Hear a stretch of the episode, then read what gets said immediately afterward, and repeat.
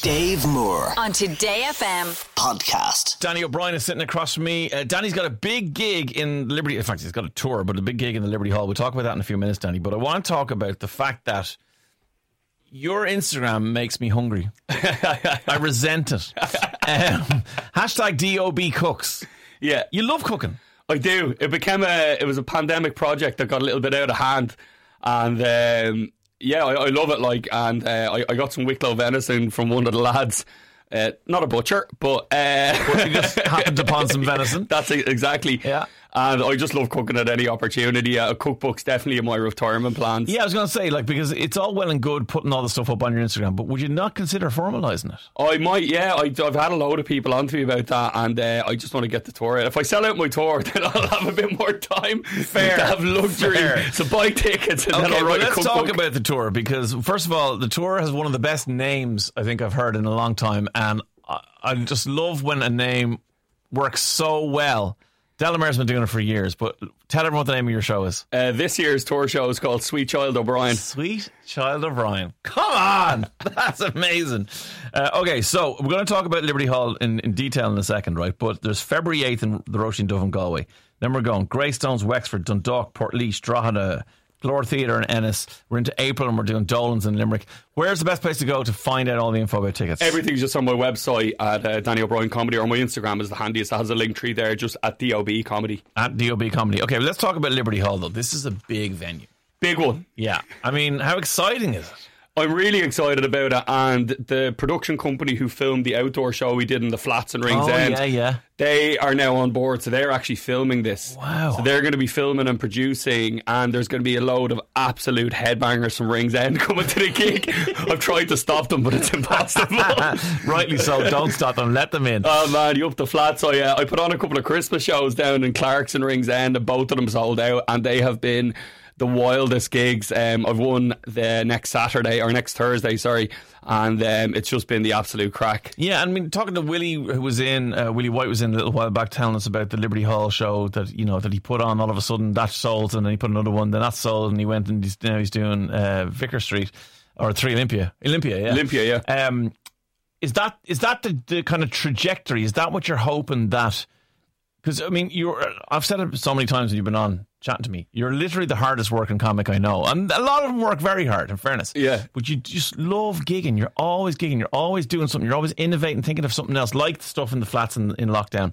Um, you know, is the, but is that the trajectory you're looking for? To just keep going and growing and growing and growing. Yeah, absolutely. Like, so ideally we sell out this one and then might do two Liberty Halls then next year. And if they go very quickly, might merge them into a Vicar. So it's kind of all roads lead to Vicar Street at this stage. Well, what a venue to, to, to aim for. In fairness. Yeah, Li- Liberty Hall's beautiful. Now I was lucky enough to do three of them with John Caleri um, back in the autumn of this year, and it was it was unbelievable. And uh, I just loved the room, and I was so glad I got to kind of stretch the legs and stuff in the room there, over yeah. three nights and look at the angles and how I want to film it and stuff. So this show is the culmination. Of, I'm doing comedy nearly 15 years in January.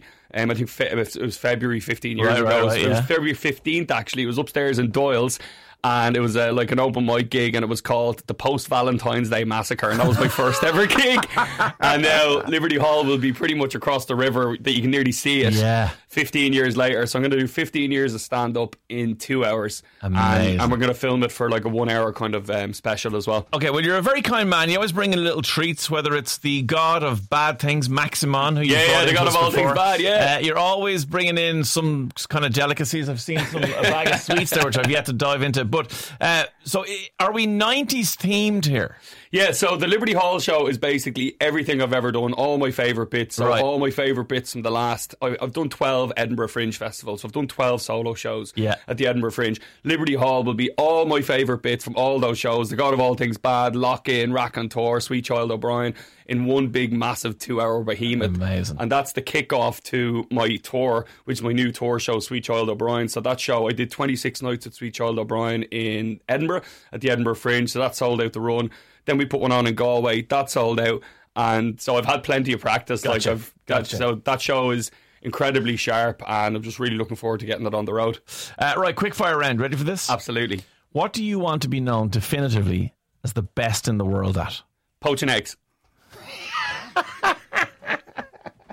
That is an awesome answer. Egg poach, like yeah, that would be pretty good to be. Aim known as high, that. Yeah. Um, okay. Second one is who's the most famous person in your phone?